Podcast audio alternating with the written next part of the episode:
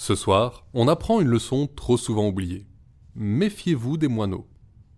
La créature du soir est une sirène qui, pour une fois, s'attaque plutôt aux femmes.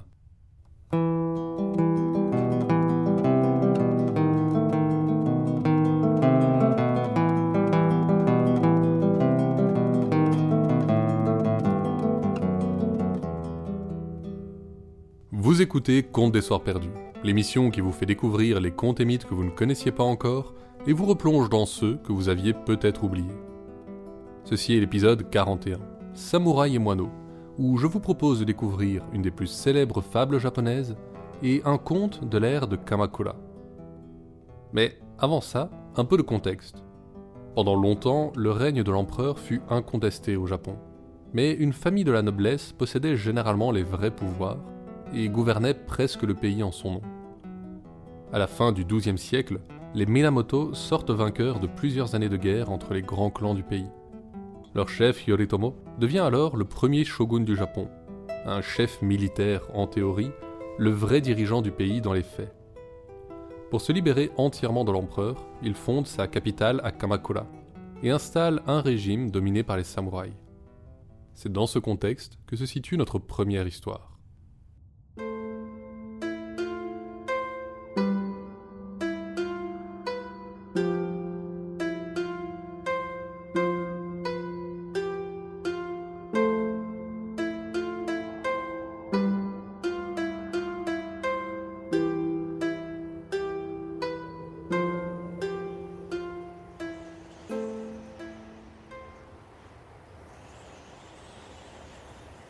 Depuis plusieurs heures, les nuages s'égrenaient en minuscules flocons qui voletaient dans la bise glaciale. Un monde vidé de ses couleurs entourait l'homme vêtu d'un rakusu de moine qui enfonçait ses jambes nues dans la neige en s'appuyant de tout son poids sur son bâton de pèlerin. Ses sandales détrempées ne protégeaient guère ses pieds bleuis. Sans qu'un village, une cabane ou même une étable ne soit visible à l'horizon, rendu terriblement proche par le blizzard, le moine cherchait désespérément un abri qui ne venait pas. Il s'arrêta, essoufflé, et balaya d'un geste de la main la neige qui s'accumulait sur son tenzai. Au loin, il crut voir balloter une minuscule lueur qui perçait le brouillard comme un regard bienveillant. Rassemblant ses dernières forces, il avança vers elle, et chaque pas semblait confirmer sa nature. Il finit par se retrouver face à une minuscule masure. La lumière provenait d'une vieille lanterne suspendue au coin d'un toit largement affaissé. Lorsque l'homme frappa à la porte, deux yeux inquiets le scrutèrent par la mince ouverture du panneau entrouvert. La tenue du moine rassura la jeune femme, qui ouvrit aussitôt la porte en un grand geste délicat. Elle portait un kimono de soie, usé jusqu'à la corde, mais d'une propreté impeccable, et sur sa nuque pendait un lâche chignon qui révélait une peau d'un blanc plus pur que la neige semée par le ciel. Elle s'inclina d'un geste respectueux devant ce moine itinérant qui bravait la tempête. La noblesse de ses gestes semblait rire de sa misère, et elle était la dernière personne que le moine se serait attendu à trouver en un tel lieu. « Très noble dame, vous serait-il possible d'accorder l'hospitalité à un pauvre moine en route vers Kamakura ?»« Oh, Hashi, rien ne me rendrait plus heureuse, mais avec mon mari absent, comment pourrais-je vous laisser entrer ? Mais s'il vous plaît, restez, je vous apporterai au moins un bol de bouillon bien chaud, pour que vous retrouviez vos forces en attendant d'arriver au prochain village. » « Vous êtes généreuse, mais je ne cherche qu'un abri. Je vais reprendre la route. » Et s'inclinant devant la jeune femme, il repartit. Elle resta longtemps à le regarder s'éloigner, si inquiète qu'elle ne sentait pas la morsure du froid qui s'immisçait sous son kimono, et sursauta en entendant la voix de son mari qui rentrait. « Triste journée pour la chasse, encore une fois. Je n'ai rien attrapé. Mais que faites-vous là, au dehors, dans ce froid ?» Sa femme lui raconta alors la visite du moine, et le jeune homme s'élança, son arc encore à la main. « Il ne peut pas être loin. Je pars le chercher. Préparez du riz en nous attendant. » Il dut à son extraordinaire vigueur seule de rattraper le moine dans ce blizzard, malgré sa fatigue. Il le trouva alors que le saint homme menaçait de s'effondrer. Le laissant s'appuyer sur lui, il le ramena jusqu'à sa demeure, et ils entrèrent ensemble.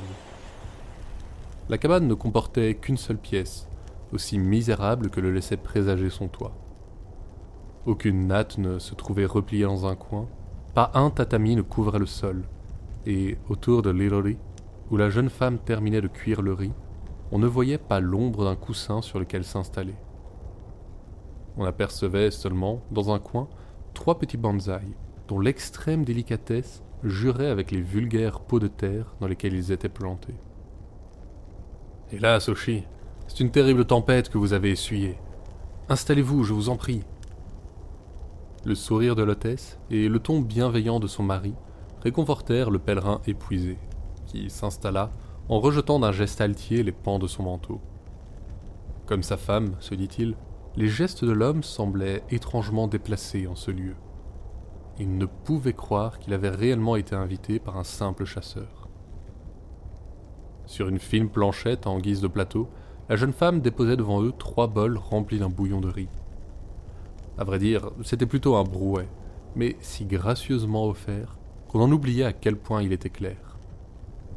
Quand elle avait ôté la petite casserole du feu, les flammes avaient jeté un éclat qui révéla une grande armure accrochée au mur. Les 2 terrifiantes cornes de bronze qui en ornaient le casque et la grâce avec laquelle les fines lamelles de cuir durci et de métal s'assemblaient la marquaient comme l'œuvre d'un grand maître.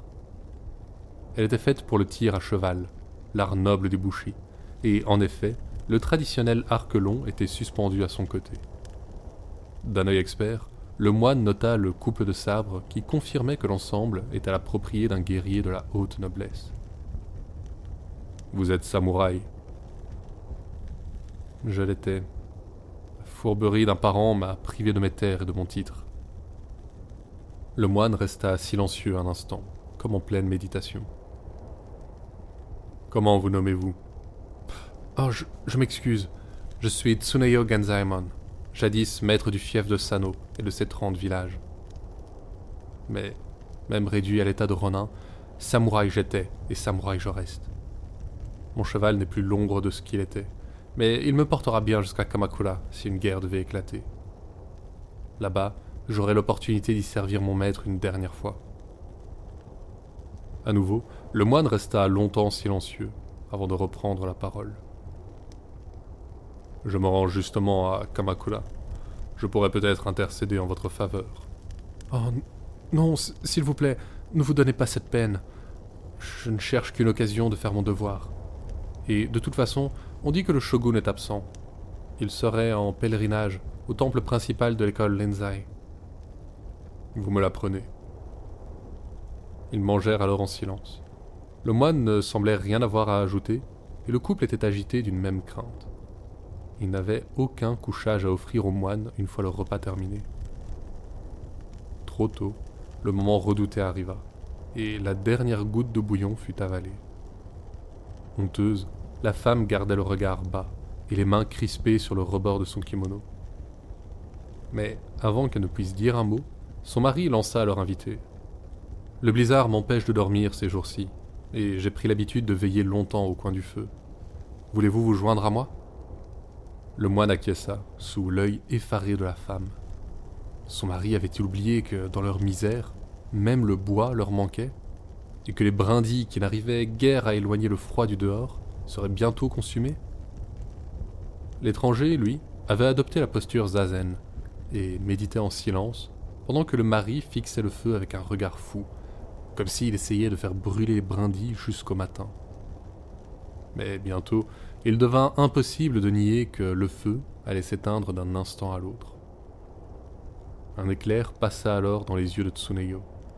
Puis, il se leva d'un air décidé, attrapa les 3 bonsaïs et les ramena devant l'irori. « Amenez-moi ma machette. » Même dans sa misère, jamais il n'avait manqué de soin pour les arbres nains, présents de son ancien maître en des temps meilleurs. Sa femme déposa la hachette à ses côtés, et il coupa d'abord le pain, symbole de longévité et d'une loyauté que rien ne saurait entamer.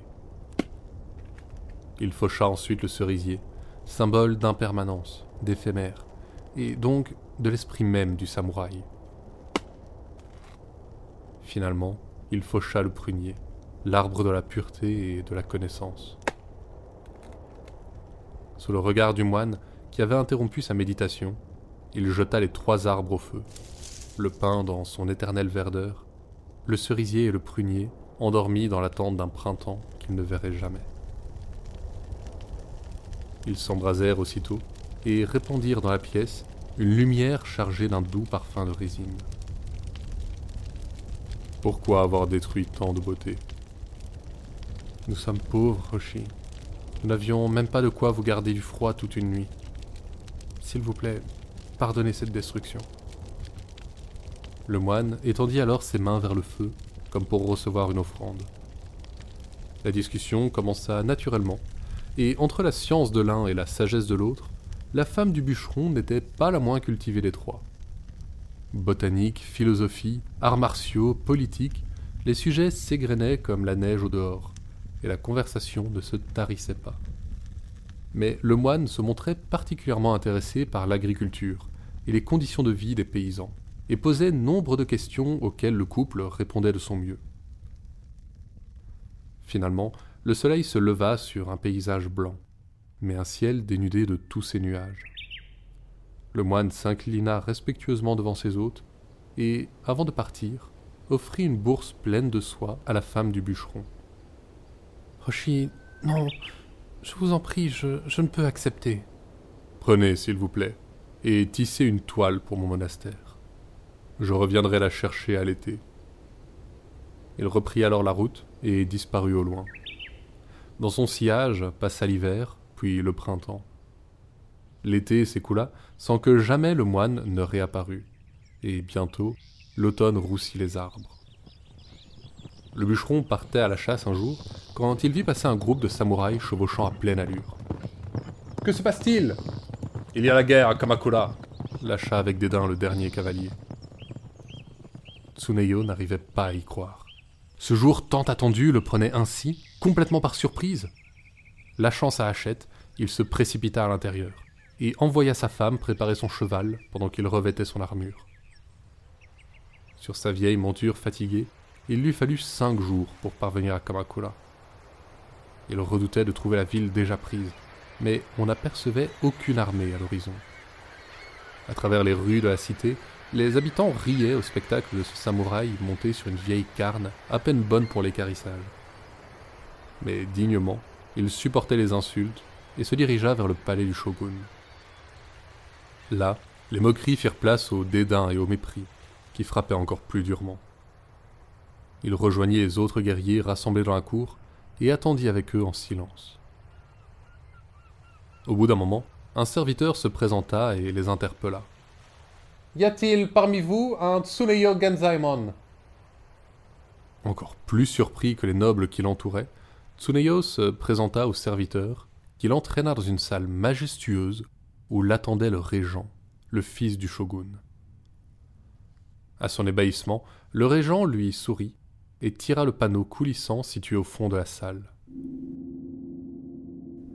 Le shogun en personne s'y trouva installé, et Tsuneyo plongea pour s'incliner le plus bas possible.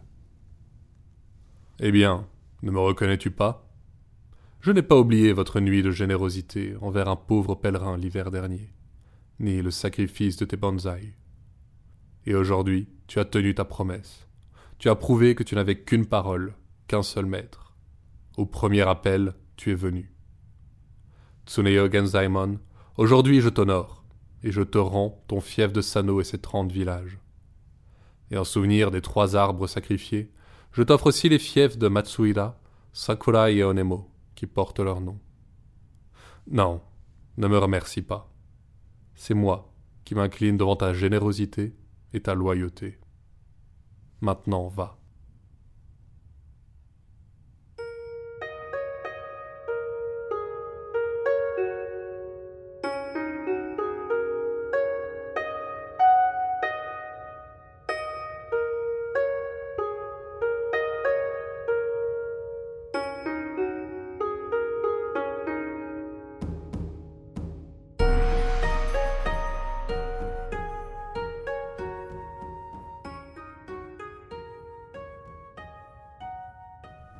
Dans un petit village niché au cœur des montagnes de Kyushu, vivait un vieux couple qui n'avait jamais eu d'enfant.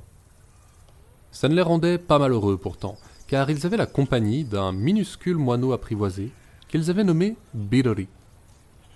L'oiseau n'avait pas de cage, et il allait et venait à sa guise dans la demeure du couple. Son chant ravissait les vieux, qui passaient parfois des heures entières à l'écouter, le soir, quand le soleil tombait derrière la crête boisée des montagnes. Dans la journée, ils savaient aussi se rendre utiles, faisant hardiment la chasse à tous les insectes qui auraient eu la mauvaise idée de s'attaquer au potager du couple. Les années passaient, et rien n'entachait le bonheur du couple, ce qui rendait furieuse leur vieille voisine Araba. Avoir constamment étalé dans la maison d'à côté un bonheur qu'elle ne goûtait pas, elle s'était progressivement remplie d'un fiel qui ne demandait qu'à déborder. Que le vieux s'estime un peu trop satisfait de ses légumes, et elle catapultait des chenilles par-dessus la clôture pendant la nuit. Que Bidori chante un peu trop joliment un soir, et elle battait ses casseroles l'une contre l'autre pour le faire fouir.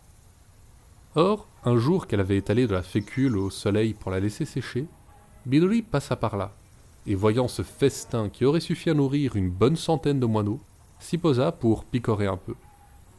Araba, qui s'était caché tout près pour surveiller son bien, bondit et attrapa le moineau. « Je t'y prends, sale petit voleur! Qu'est-ce que tu croyais? Personne ne vole Araba !» Le pauvre moineau pépiait pitoyablement, mais sans se laisser attendrir, la vieille lui ouvrit le bec de force et, avec un petit ciseau de couture, lui coupa la langue. Alors seulement, elle desserra sa poigne, et Bidori s'enfuit à tire d'elle. Ce soir-là, le couple voisin s'installa devant la maison, comme à leur habitude. Mais Bidori ne se montra pas, pas plus que le soir suivant, ni celui d'après. Les vieux commençaient à sérieusement s'inquiéter. C'était la première fois que Bidori restait absent si longtemps. Ils le cherchèrent à grands cris dans tout le village, et pendant ce temps, la vieille Rahaba ricanait. En désespoir de cause, ils se tournèrent vers elle, et elle fut très heureuse de leur raconter pourquoi leur petit protégé ne venait plus les visiter. « Je ne pense pas qu'on l'entende à nouveau. » Mortifiés à l'idée de leurs compagnons blessés et perdus, les deux vieux s'encoururent dans la montagne, puis redescendirent dans la vallée. Partout ils l'appelaient, mais sans jamais entendre de réponse. Finalement, ils s'enfoncèrent au cœur de la forêt. Là, parmi les arbres noueux qui enserraient de leurs racines les pierres de la montagne, ils virent une petite forme brune se poser sur une branche et battre des ailes vers eux. Avec des larmes de soulagement dans les yeux, les deux vieux se précipitèrent vers le petit oiseau. « Ne vous inquiétez pas, Oba-san, Oji-san, je vais mieux maintenant, mais je ne chanterai plus jamais. Je suis revenu dans ma famille, ici dans la forêt de Hasso. Venez, je vais vous les présenter. » Le couple de vieux suivit Bidori, et ils furent admirablement accueillis par toute la famille. Une grande table était dressée, et on apporta bientôt toutes sortes de poissons et de sakés. Quand leur repas fut terminé, des tambours retentirent, et les enfants se rassemblèrent face au vieux couple et à leurs parents. Accompagnant les percussions de leurs chants, ils se mirent à danser dans un ébouriffement de plumes aussi joyeux que gracieux. Avec de petites pirouettes bondissantes, ils agitaient leurs ailes en créant un tourbillon de couleurs. Ils chantèrent et dansèrent ainsi pendant de longues minutes, et quand ils eurent terminé, le vieux couple enchanté n'applaudit pas pendant moins longtemps. Ils allèrent se coucher, et au matin, au moment de leur dire au revoir, Bidori apporta devant eux deux malles, une grande et une petite. « Je veux vous remercier pour tous les bons moments passés en votre compagnie. Prenez la malle que vous voulez en cadeau. » Les vieux jetèrent un œil aux deux malles, mais répondirent presque aussitôt. « Bidori, tu es trop gentil, mais nous sommes vieux. Nous prendrons la plus petite. » Ils s'en retournèrent chez eux, et en ouvrant la petite malle, ils se rendirent compte qu'elle était pleine à craquer d'or, de pierres précieuses et de bijoux. Rapidement, la nouvelle de leur fortune se répandit dans le village, et Araba, morte de jalousie, s'encourut dans la forêt en appelant « Bidori! Bidori !» Comme au vieux quelques jours plus tôt, Bidori lui apparut, mais ne dit rien. « Oh, mon petit moineau !» Comme je suis désolé de t'avoir fait ça, j'espère du fond de mon cœur que tu pourras me pardonner. » Le soir tombait, et Araba n'était pas plus jeune que ses amis. Alors, par politesse, Bidori se résigna à l'inviter chez lui. On fit aussi bon accueil à la vieille qu'au couple de vieux, et elle eut droit elle aussi à la danse des moineaux. Mais pendant tout le temps où dura le spectacle, elle soupira les bras croisés, attendant qu'arrive le moment de choisir entre les deux mâles. Quand la musique s'arrêta, elle battit une ou deux fois des mains avant d'annoncer qu'elle allait se coucher. Mais pour tout son irrespect, au matin, Bidori lui offrit quand même le choix entre les deux mâles. Sans hésiter, Araba agrippa la plus grande comme un vautour attrape une carcasse bien faisandée et s'encourut de peur que les moineaux ne changent d'avis. Quand elle arriva chez elle, elle souleva avidement le couvercle, ses yeux brillant déjà à l'idée des merveilles qu'elle devait contenir. Mais aussitôt, toute une troupe de yokai en sortit et l'attira dans la malle, dont le couvercle ne se souleva plus jamais.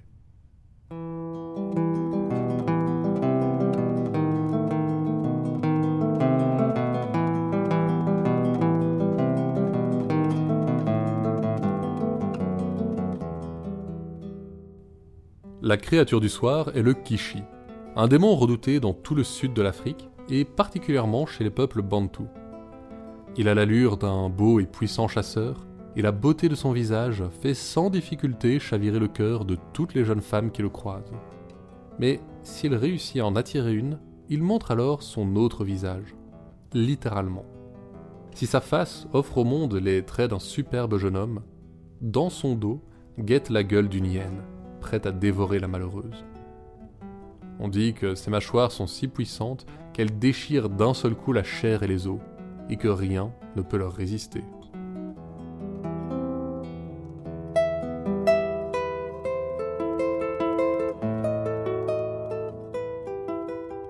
Le moineau à la langue coupée est l'une des plus célèbres fables du Japon. Ses origines remontent bien avant la période Edo, et elle a inspiré de nombreuses autres œuvres.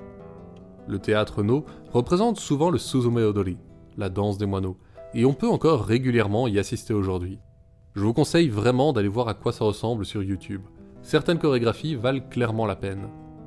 Ce qui est vraiment fascinant, encore une fois, ce n'est pas seulement la capacité des histoires à voyager dans le temps, mais aussi dans l'espace. Le folklore breton raconte l'histoire de deux bossus qui rencontrent des korrigans dans une lande. Le premier, sympathique, se joint à leur danse et leur apprend une chanson. En récompense, les korrigans lui donnent un choix. Il peut emporter leur trésor ou être guéri de sa bosse. Le bossu choisit évidemment la seconde option, mais en rentrant, il raconte son aventure à son avide voisin, qui se précipite dans la lande. Il trouve et danse lui aussi avec les korrigans, mais ces derniers voient clair dans son jeu. Ils lui font pourtant la même proposition qu'au bon bossu, et ce dernier répond alors qu'il prendra ce que le premier a laissé. Souriant, les korrigans se jettent sur lui et le laissent non pas avec le trésor, mais avec deux bosses. Les histoires sont bien trop similaires pour ne pas avoir la même origine, et même s'il est difficile de savoir de quel continent provient l'original, j'aime énormément l'idée de marins, il y a plusieurs siècles, échangeant une histoire avec des étrangers du bout du monde. C'est déjà tout pour ce soir. Contes des Soirs Perdus est une création de Lloyd et Billiana Blake. Vous pouvez nous suivre sur Facebook et Instagram pour plus d'histoires sur les créatures du folklore et nous soutenir sur Tipeee si le podcast vous plaît. L'émission sort un jeudi sur deux sur toutes vos plateformes de podcast.